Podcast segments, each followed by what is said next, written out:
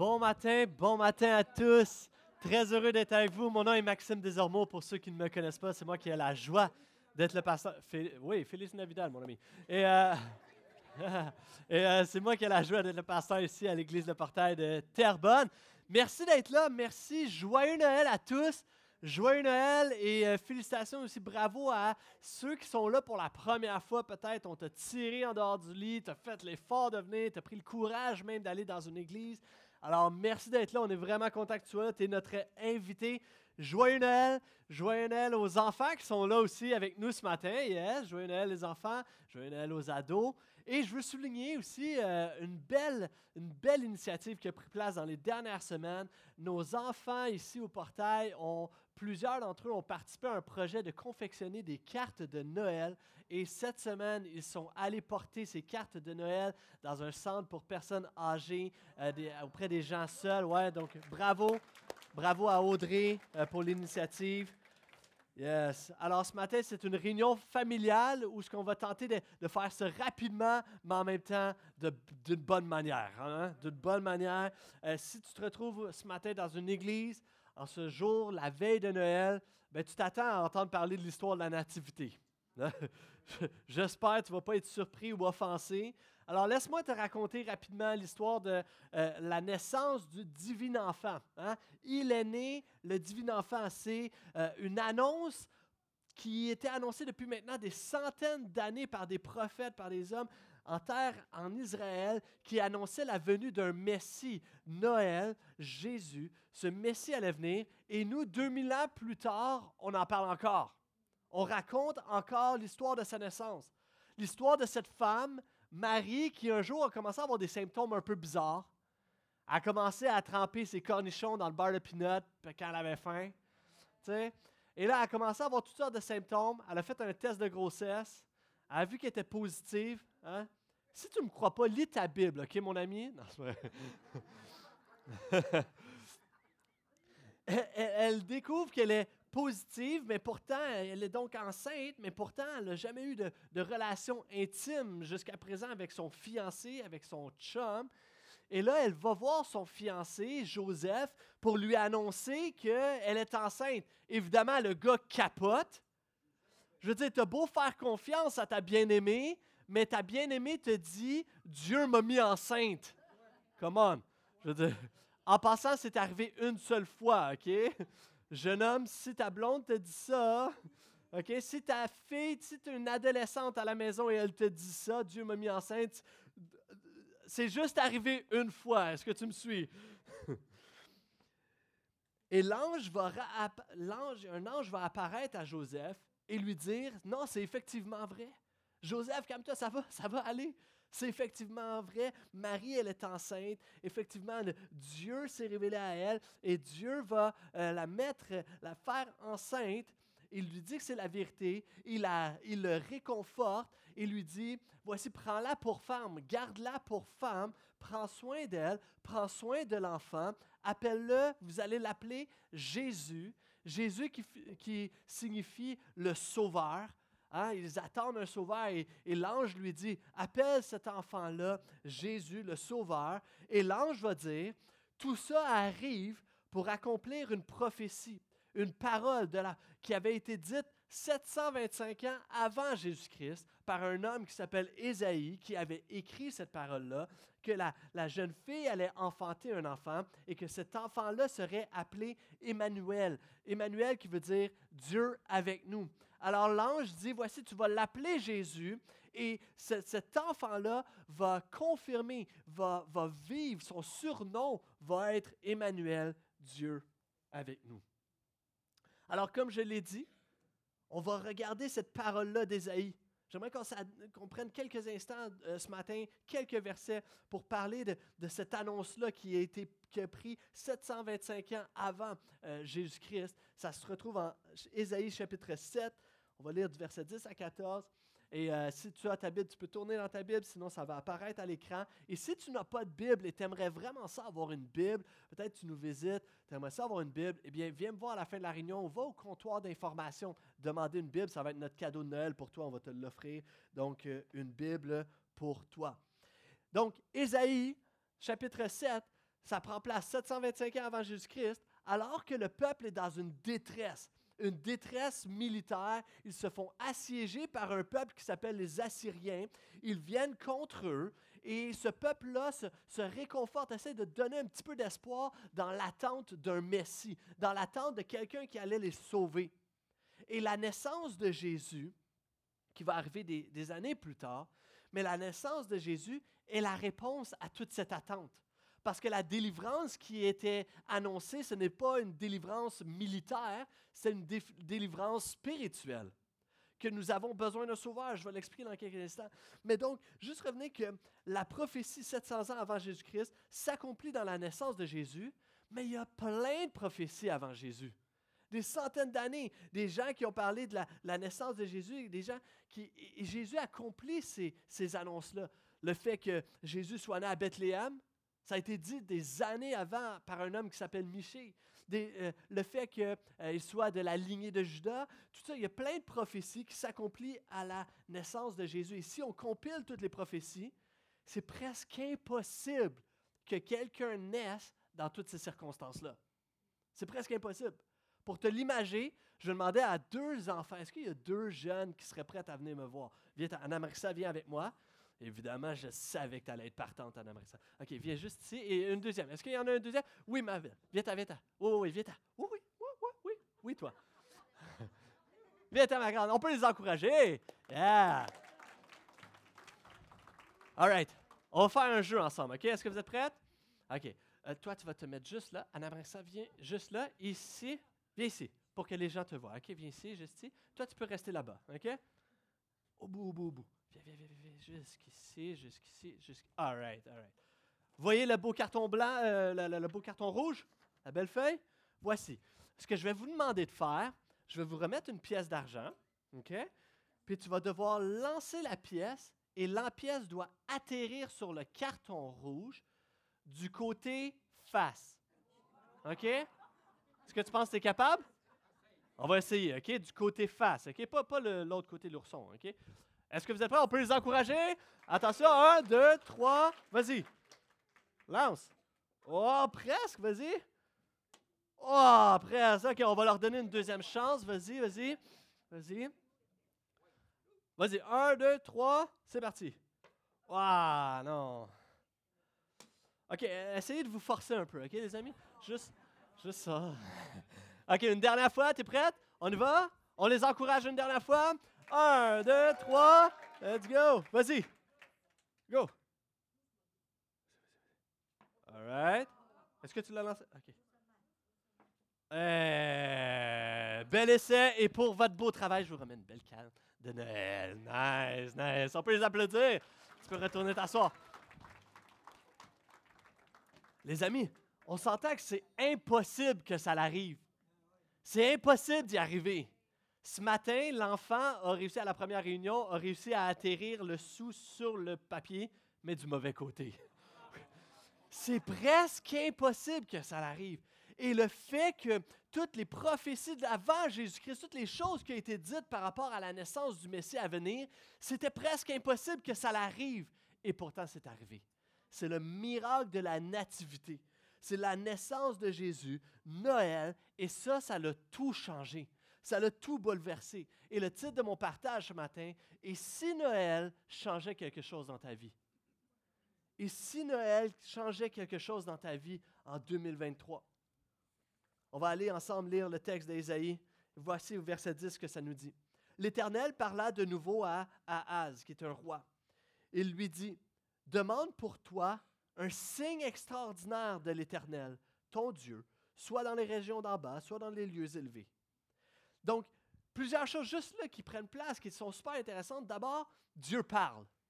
Déjà, c'est miraculeux que, Dieu s'adresse à l'être humain. C'est extraordinaire. Il s'adresse au roi qui s'appelle Ahaz, un roi qui est rebelle, un roi qui fait le mal, un roi qui désobéit, qui ne suit pas les choses de Dieu. Et pourtant, Dieu l'approche quand même. Dieu lui parle quand même. Et si Dieu te parlait en ce Noël?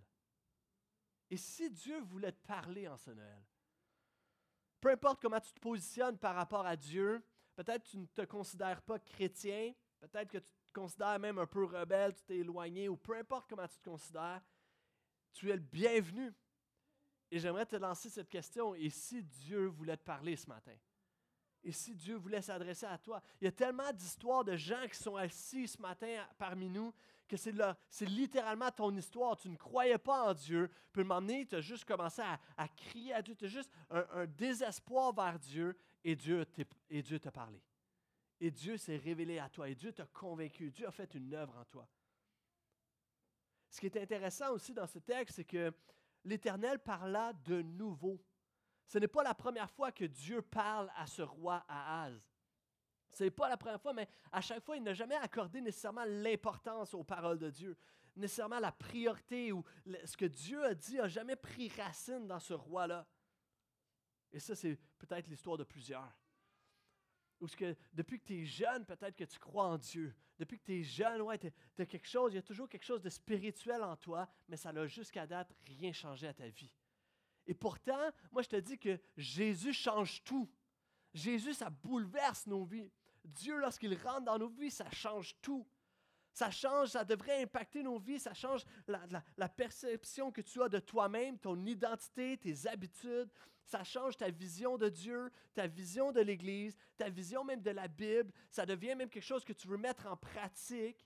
Ça change ton quotidien, ça change tes relations, que ce soit avec ton couple, que ce soit avec tes enfants, que ce soit avec les personnes que tu dates, que ce soit ta famille, que ce soit ton travail. Ça change tout. Souvent, au partage, on dit tout a toujours rapport avec Jésus. Parce qu'on croit que tous les aspects de nos vies peuvent être impactés par Jésus. Et jusqu'à aujourd'hui, peut-être que ce n'est pas le cas pour toi. Mais ça pourrait changer. Et si Dieu veut te parler ce matin, le roi Ahaz va, euh, va recevoir cette parole de Dieu, mais comment il va répondre? Avec humilité peut-être? Ou il va rejeter son offre d'aide on va lire verset 12. Mais Ahaz dit, je n'en, demanderai pas, je ne veux pas forcer la main à l'Éternel. Non, non, non, je ne vais pas non, non, je vais rien demander. C'est intéressant que Dieu invite Ahaz à le mettre au défi, hein, à demander un signe, un miracle. Mais en fait, en le faisant ça, Dieu est en train de tester Ahaz. C'est Dieu qui est en train de le tester. Parce que Ahaz est défié de donner une chance à Dieu. Mais le veut-il vraiment? Le veut-il vraiment? C'est quoi les implications? Parce que s'il accepte et qu'il demande un signe à Dieu et que Dieu accomplit ce signe-là, ça veut dire qu'il va, devoir concéder que Dieu est Dieu. Il va devoir concéder que, OK, non, c'est vrai. Alors, Ahaz ne va même pas donner la possibilité à Dieu de le convaincre. Puis en plus de ça, il va couvrir ça de spiritualité en citant un passage en dehors de son contexte. Il va dire Ah non, je ne veux pas forcer la main de l'Éternel. Il a l'air d'avoir des bons motifs, mais en fait, il ne veut juste pas donner raison à Dieu. En d'autres mots, il a peur de la réponse de Dieu. Et si tu avais peur de la réponse de Dieu? Et gens, peut-être, c'est peut-être ta réalité. Tu as peur de ce que ça pourrait impliquer que de concéder que Dieu est Dieu de croire au Dieu de la Bible, de croire qu'il est le seul vrai Dieu, de croire et, de suivre Jésus, parfois ça peut nous faire peur. Parce que ça peut peut-être affecter ta réputation, peut-être que tu as peur pour tes relations, parce que parfois ça peut changer et impacter nos relations. Ça peut peut-être impacter tes plans. Le roi Ahaz, lui, avait ses plans il avait tout déterminé ses plans de comment il va s'en sortir, comment il va se sortir de l'attaque des Assyriens. Il avait son plan d'attaque, il avait pris ses décisions. Puis il s'est dit, peu importe comment Dieu pourrait s'immiscer dans nos plans, je ne le veux pas. Alors je ne lui donne même pas la chance. Je vais juste refuser son aide. Et il y a des gens, Dieu te demande, Dieu te demande et te dit en fait, demande-moi. Dieu te dit, demande-moi d'une manière remplie de foi. Pas pour tester Dieu ou quelque chose, mais d'une manière remplie de foi. Demande-moi-le. Tu, frappes des, des, murs, puis tu ne le demandes pas, puis Dieu dit, demande-moi-le. Mais parfois, on a peur de la réponse. On a besoin d'un miracle financier, mais on ne le demande pas. Pourquoi? Parce qu'on a peur que Dieu nous réponde par un paradoxe, de dire, OK, OK, mais sois encore plus généreux, puis fais-moi confiance. Euh, non, je ne demanderai pas d'abord. Hein? Le fameux classique de Il me semble j'aimerais ça avoir plus de patience. Mais tu te dis, si je demande à Dieu, il va me donner des épreuves pour exercer ma patience. J'en veux pas. Tu as besoin d'un miracle dans ton mariage parce que tout est en train de s'écrouler. Mais tu ne le demandes pas pourquoi? Parce que tu as peur de la réponse. Tu as peur que la réponse de Dieu soit Tiens bon, lâche pas, fais grâce, pardonne, prie, adresse et aborde des sujets qui sont difficiles. C'est mieux ne pas demander puis dire Ah, au pire, j'ai une porte de sortie, je vais me séparer. Tu as besoin d'une direction claire, soit de rester à la job ou de, de retourner à l'école ou de changer de programme. Tu as besoin d'une direction, puis tu n'oses pas demander parce que tu as peur de ce que ça va impliquer. Le pas de foi que ça va te demander.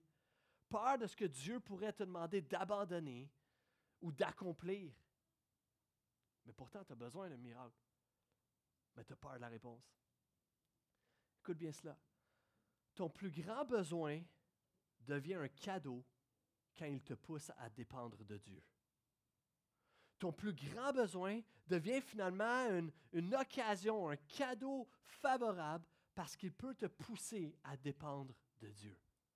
Il y a un homme qui s'appelle Georges Muller, qui est très connu euh, dans le 19e siècle, un évangéliste en Angleterre. Il est reconnu pour euh, plein de choses, mais entre autres parce qu'il a bâti de nombreux orphelinats, accueilli des centaines d'enfants partout en Angleterre.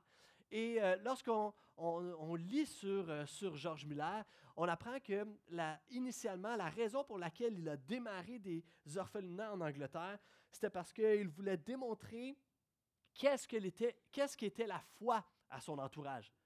Il a dit, voici, on, va démarrer des orphelinats ne s'appuyant que sur la prière pour obtenir les ressources nécessaires. On va va pas aller chercher des commandites du gouvernement. On va juste faire confiance à la prière et à Dieu qui pourvoit. Puis il y a plein d'histoires extraordinaires de tout ce qui a pris place avec Georges Muller. C'est des témoignages extraordinaires. Mais je me rappelle juste un de, de mémoire, un, matin où que euh, Georges Muller se, se, lève et tout ça arrive à l'orphelinat. Et là, les, euh, les, les, gens de la cuisine viennent le voir puis lui disent On n'a rien pour nourrir les enfants. On n'a rien pour nourrir les enfants. le frigidaire est vide et les, les tablettes sont vides. Qu'est-ce qu'on fait? Et Georges Muller a répondu ben, On va prier.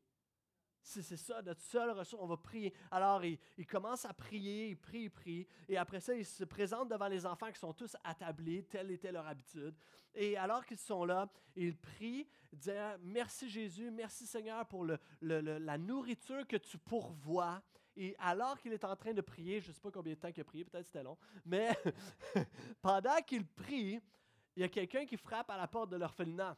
Et c'est monsieur le laitier le laitier qui faisait sa ronde de lait dans le village et qui dit Voici, ma voiture a, euh, ma roue a brisé sur ma voiture, alors euh, je, vais perdre mon lait, je ne peux plus faire ma, ma ronde de lait, alors j'aime mieux vous le donner à vous. Tant qu'à être une orphelinat, on va vous le donner ils donnent plein de lait, de caisses de lait. Et alors qu'ils sont en train de rentrer les caisses de lait, le boulanger au bout de la rue vient le voir puis lui dit Écoute, euh, mon four vient juste de tomber en panne, c'est une catastrophe, tout ça, il faut que j'arrête la production, mais là, tout ce que j'ai, je vais le perdre. Tout ça, je vais vous le donner à vous. Concours de circonstances. Combien croient que c'est beau les hasards divins? Amen. C'est beau les hasards divins.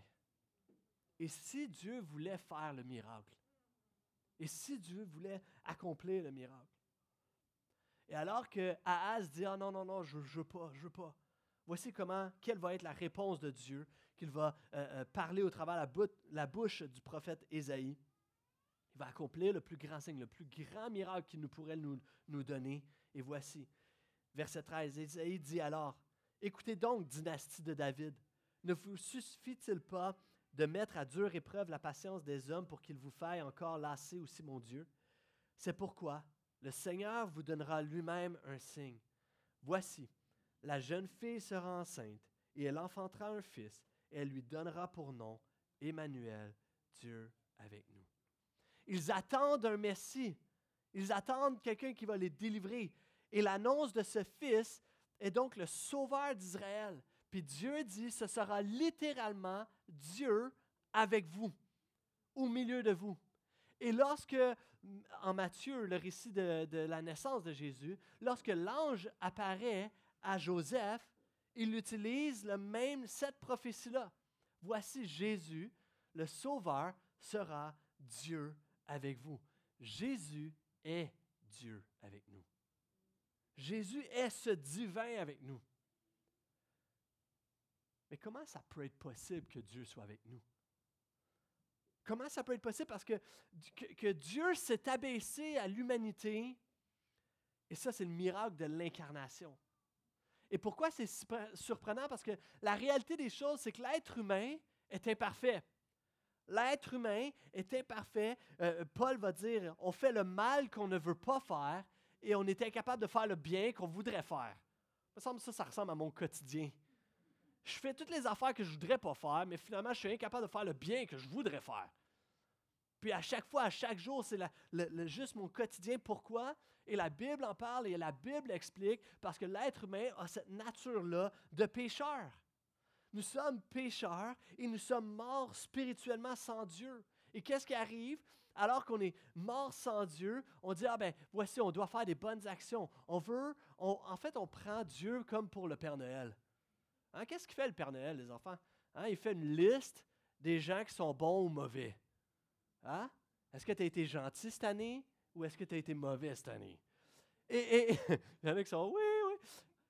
Et, et c'est ça, hein? C'est comme ça que ça fonctionne avec le Père Noël. Si tu as été bon, tu reçois des cadeaux. Si tu n'as pas été bon, tu ne reçois pas de cadeaux. Dieu n'est pas le Père Noël. Dieu ne fonctionne pas selon tes œuvres et tes actions que tu sois bon ou mauvais. Dieu ne fonctionne pas selon ça. Pourquoi? Parce que tu ne seras jamais assez bon pour recevoir le grand amour de Dieu. Tu ne seras jamais assez bon pour qu'il fasse Oh, wow, tu me surprends. Le fait que Dieu se présente à nous, c'est seulement par grâce et amour. C'est seulement sa grâce et son grand amour. Et c'est pourquoi le christianisme euh, est différent de toute autre religion, parce que toute religion dit, voici tout ce que tu dois faire pour atteindre, voici tout ce que tu dois faire pour te rapprocher de Dieu. Le christianisme dit, c'est Dieu qui est venu vers toi malgré toi. C'est ça la différence, tout simplement. C'est Dieu qui s'est fait humain, qui s'est fait chair, 100% humain et 100% divin. Vous savez, il y a une loi maritime qui existe euh, qui demande que l'officier commandant d'un bateau doit se sacrifier lors d'un naufrage. Hein? C'est dans la culture, c'est une pratique même, c'est un devoir sacré que de mettre la sécurité de l'équipage avant la sienne. On l'a vu dans le Titanic, hein? il tient bon jusqu'à la fin. Et on l'a vu tout dernièrement, en 2012, avec le capitaine Francesco Schettino, qui a euh, quitté son bateau alors qu'il était en naufrage et il a eu des conséquences légales à cause de ça. C'est fou, hein? Les conséquences légales. la même manière, Dieu a décidé de s'incarner, de venir sur terre et de se laisser mourir à la croix aux côtés de brigands, comme un brigand, lui qui était sans faute. Et alors qu'il est à la croix, à la croix, il a accepté le péché de tous, de toute l'humanité. Il a vécu non pas seulement une, mort euh, physique, mais une mort même spirituelle. Pendant un temps à la croix, il y a eu une séparation qui a duré qu'un moment entre lui et son Père. Ce que nous vivons, une mort spirituelle, Jésus l'a vécu. Il a sur la croix assumé et accepté et accueilli les péchés de toute l'humanité, passé, présente et futur, mes péchés. Lorsque je mets ma foi en lui, c'est ça que je fais. C'est que je dis, voici, je suis un être imparfait et je, je dépose mes péchés et Christ est mort pour moi. Voici, c'est ça que ça veut dire, Christ est mort pour moi. Ça veut dire que mon péché s'abat sur Christ et ainsi maintenant, je peux mettre ma foi en Christ et maintenant, lorsque Dieu se tourne vers moi, il ne voit plus Max le pécheur, il voit Jésus, son enfant divin. Parfait. Et l'histoire ne s'arrête pas là, on le sait. Jésus a démontré qu'il était Dieu, non seulement par ses miracles, ses accomplissements ou ses belles paroles, mais par la résurrection, parce qu'il a vaincu la mort, parce qu'il a vaincu le péché, puisqu'il l'a surpassé. Et, non seulement ça, il faut toujours se rappeler, j'aime le rappeler, je le redis souvent, peut-être je me répète, mais il est ressuscité, a apparu devant des centaines de témoins oculaires qui en ont euh, euh, écrit, qui ont versé tout leur écrit et qui ont même été prêts à mourir d'une manière atroce pour persévérer dans ce témoignage-là de la résurrection de Jésus. Il y a plus de preuves historiques de Jésus-Christ que de Jules César. Et on ne remet pas en question l'existence de Jules César. Vous savez, la résurrection est quelque chose de, de solide. Qu'est-ce que ça veut dire pour nous aujourd'hui? J'ai bientôt fini. OK? Tous les enfants, tous les parents sont comme Yes. Inquiétez-vous pas, inquiétez-vous pas. Ainsi, Jésus est venu à nous, Dieu est venu à nous. Et non seulement ça, mais il est ressuscité. Puis il n'est pas juste parti. Il dit, par mon esprit, je serai avec vous jusqu'à la fin. Jusqu'à la fin, il est avec nous. Dieu avec nous, Emmanuel. Et si Dieu était littéralement avec toi? Souvent, on dit Dieu avec nous, mais, mais, ce matin, peut-être juste l'appliquer à nous. Et si Dieu était avec toi? Littéralement, on trouve ce beau à la présence de Dieu. Dieu est avec nous. Ah ouais, sa présence est cute. Mais littéralement. Et parfois, c'est facile de croire que Dieu est avec toi quand tout va bien. Quand tu reçois une promotion, ah, Dieu est avec moi. Quand ton équipe gagne. Hein, quand tes enfants dorment une nuit complète. Quand tu trouves ta place de stationnement. Ah, Dieu est avec moi. On peut se réjouir en Dieu quand tout va bien, mais nous apprenons à le connaître intimement dans les difficultés, quand c'est difficile. C'est là que c'est important de se rappeler que Dieu est avec toi. Quand tu te sens seul, quand tu as peur, quand tu es blessé, quand tu as reçu une mauvaise nouvelle, Dieu est avec toi. Tu n'es pas tout seul. Savais-tu que la, la peur la plus googlée? La peur la plus googlée, c'est la peur de l'interaction avec les gens, les relations. On appelle ça l'anthropophobie. C'est toi, ça? Tous les introvertis sont comme, hmm, yeah. Et qu'est-ce que ça cause, ça, cette peur-là, d'être en relation avec les gens? C'est une peur, et là, ça cause la solitude et l'isolement. Hein? Plus que jamais, les gens sont pris dans ce cercle vicieux et se sentent seuls. Et il y a des gens, c'est ta réalité. Tu te sens seul, tu te sens seul dans, ton célibat. C'est tough. Tu te sens seul à vivre tes émotions. Tu es en couple, mais tu es seul à vivre tes émotions, à vivre tes choses. Tu te sens seul, on dirait que personne ne te comprend. Tu te sens seul à cause de ta timidité. Tu te sens seul parce que tu es chrétien, parce que les gens autour de toi n'ont pas les mêmes valeurs. Tu te sens seul. Puis ça, ça occasionne une peur. Tu aurais tellement besoin d'avoir quelqu'un avec toi. Dieu avec toi. Jésus, Emmanuel, Dieu avec toi. Je crois qu'on doit s'approprier cette vérité d'un Dieu qui t'aime et d'un Dieu qui est avec toi. Amen? OK, je vais vous l'illustrer. Les enfants, vous avez été bons jusqu'à date. Est-ce qu'il y en a deux qui sont plus turbulents qui veulent venir avec moi? All right. Uh, viens à mon ami. OK. Un autre enfant? Un autre? Oui? L'ami ici? Viens, viens à mon ami. All right. Good, on peut les applaudir aussi. All right. On fait les choses différemment ce matin. Hey, j'ai deux cadeaux pour vous. Un cadeau chaque. C'est good? Quel tu veux? Tu veux celui-là? All right? Tu veux celui-là? Déballe-le. Tu peux le déballer. Facile. Oh, tu peux te mettre ici juste pour que les gens te voient. Yeah. Oh, une boîte de Kleenex. Nice. Es-tu content? Content de ton cadeau? Toi, t'es-tu content? Non?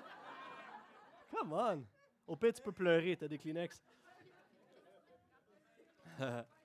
Et si je te disais que la palette de chocolat, c'est comme Jésus? T'es-tu content d'avoir Jésus? Yeah! T'as Jésus avec toi. Ta palette de chocolat, t'as Jésus avec toi. Toi, ouais. Et si je te disais que toi aussi, t'as Jésus avec toi? Puis que peut-être il faut juste enlever une coupe de Kleenex. Vas-y, enlève-les. Enlève des Kleenex. Vas-y, vas-y, vas-y. Non, mais plus. Fortial, va fortial. Vas-y, va fortial. Vas-y, vas-y, vas-y, vas-y, vas-y. Vas-y, vas-y, vas-y. Vas-y, go, let's go, let's go. Allez, hop. Allez. Ça, ça, ça. Y a-tu quelque chose? Oh, oh, ah, ok, ouais. Ah. C'est bon, c'est bon, c'est bon. Tu peux arrêter, là, tu l'as. All right. On peut les applaudir. Bravo, les amis. Vous pouvez retourner. Vous pouvez vous retourner. C'est bon. Ouais, c'est correct, c'est correct. Tiens, je te laisse ta, je te laisse ta boîte de. Ta... Je pense pas que tu veux la boîte de Kleenex, right? OK. All right. Et si je te disais que Dieu est avec toi? Et que parfois, tu te poses la question, ah mais Dieu, t'es où? Ah mais Dieu, qu'est-ce qui se passe? Pourquoi Dieu, t'es pas là? Pourquoi a des circonstances autour de toi, des situations difficiles, ou même juste notre culture te crie et te dit, Dieu est absent, Dieu est lointain, Dieu n'est pas là, Dieu est distant. Et pourtant, Dieu est là. Dieu est là. Peut-être que tu ne le vois pas, mais Dieu est encore là.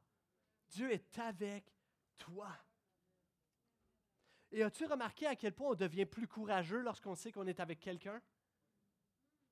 C'est plus facile. Hein, peut-être que tu, veux t'inscrire là. L'année prochaine, tu dis Ah, je veux m'inscrire dans un challenge, une course, hein, ou j'aimerais ça faire un saut en parachute. Puis tu vas te choquer. Jusqu'au moment où quelqu'un va dire Ah ouais, je, vais le faire avec toi. À deux, là, on va le courir, le marathon. À deux, on va le faire. Hein, il y a des enfants, peut-être tu as peur d'aller faire un manège. Hein, des montagnes russes, puis là, ça te fait peur jusqu'à temps que maman ou papa y aille avec toi. Quelqu'un soit avec toi. Il y a des ados, tu as peur d'une situation, tu as peur d'aller dans ta nouvelle école, dans ta nouvelle classe, jusqu'au moment où tu apprends qu'il y a des amis aussi qui sont là, des gens que tu connais avec toi. Tu n'es pas tout seul. Dieu, Jésus, est avec toi. Je prie que tu puisses entendre juste la voix de Dieu ce matin. Alors que Dieu rappelle cette vérité à Ésaïe, encore une fois, mais des chapitres plus loin, au, chapitre 41. Et voici ce que ça nous dit. Ésaïe chapitre 41, verset 10. Tu es mon serviteur. Je t'ai choisi et non pas rejeté. Ne sois pas effrayé car je suis avec toi. Ne sois pas angoissé car moi je suis ton Dieu. Je t'affermis, je viens à ton secours. Pour sûr, je te soutiens de mon bras droit qui fait justice. Dieu est avec toi. Amen. En ce Noël 2023, et si Dieu voulait te parler, littéralement, c'est Dieu qui t'appelle ce matin, littéralement. Et si Dieu voulait te parler, et si peut-être tu avais juste peur de la réponse de Dieu, et si Dieu était littéralement avec toi, je crois que ça changerait les choses. Et si Noël changeait quelque chose dans ta vie cette année? Si tu voyais un peu différemment Noël cette année? Je termine avec cette dernière euh, illustration, dernière image. J'ai appris quelque chose dernièrement.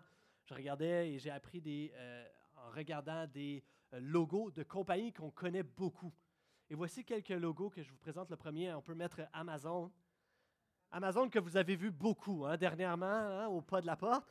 Et, euh, peut-être que, chose que l'on ne sait pas ou peu, Amazon, il y a une belle flèche, ça ressemble même à un sourire, tout ça, mais peut-être que tu peux remarquer le détail que ça pointe du A au Z. Pourquoi? Parce qu'Amazon veut te dire qu'ils ont de A à Z toute la variété des produits. Ils ont tout. Amazon. Deuxième compagnie, on peut l'afficher, FedEx. FedEx, on connaît ça un logo bien connu. Et peut-être tu n'avais jamais remarqué, mais entre le E et le X de FedEx, à la fin, E et X, il y a une flèche. Il y a une flèche qui apparaît. Parce que FedEx veut aussi te communiquer qu'ils sont une, compagnie de livraison, donc qui fait du transport et ils bougent des choses. Hein? Il y en a, tu ne le vois pas, tu ne le vois juste pas.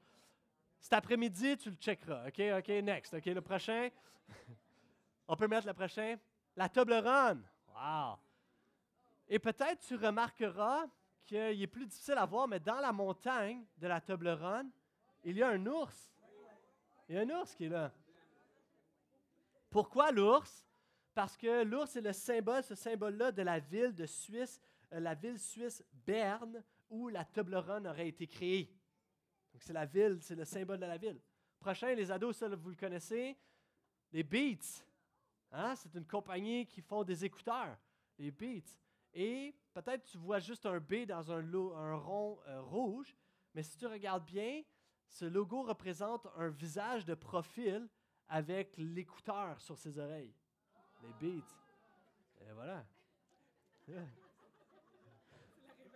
Euh, wow! OK, on continue. Le prochain. Hein, pour les fans de sport, merci.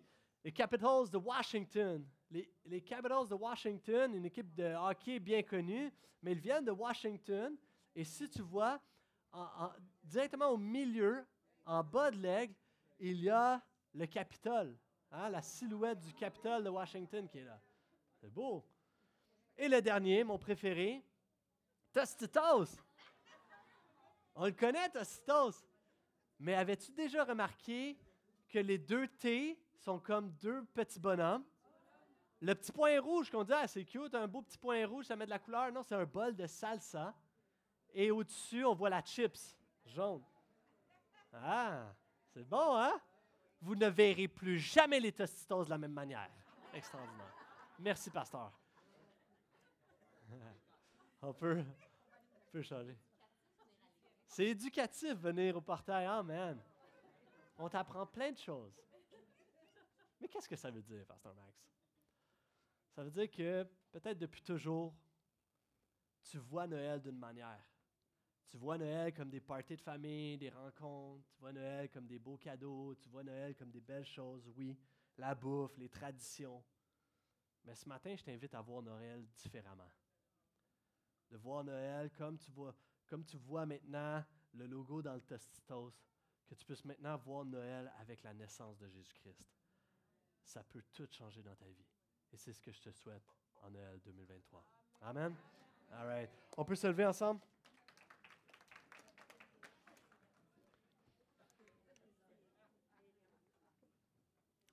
Dans quelques instants, on va poursuivre dans des chants, plusieurs chants traditionnels de Noël. Mais avant qu'on se laisse, avant qu'on retourne dans la louange, j'aimerais juste prier pour vous.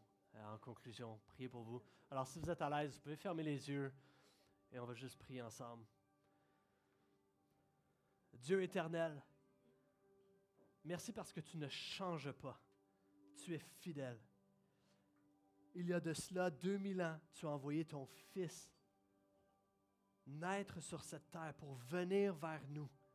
Et encore aujourd'hui, par ton esprit, tu désires venir et tu es au milieu de nous. Tu es venu dans ma vie, tu es venu dans la vie de tellement de gens ici présents. Et ce matin, je prie que tu puisses venir dans la vie de chacun d'entre nous qui t'accueillons. Nous prions que Noël puisse vraiment changer quelque chose dans nos vies cette année. Qu'on puisse voir différemment Noël qu'on puisse constater, oui, la naissance précieuse de Dieu qui s'est incarné. Ce, Dieu avec nous, et ça, ça l'a tout changé. Et je prie qu'on puisse s'approprier cette parole, cette, vérité, que tu es avec moi. Merci Jésus, pas juste pour ta présence euh, d'une manière euh, un peu floue.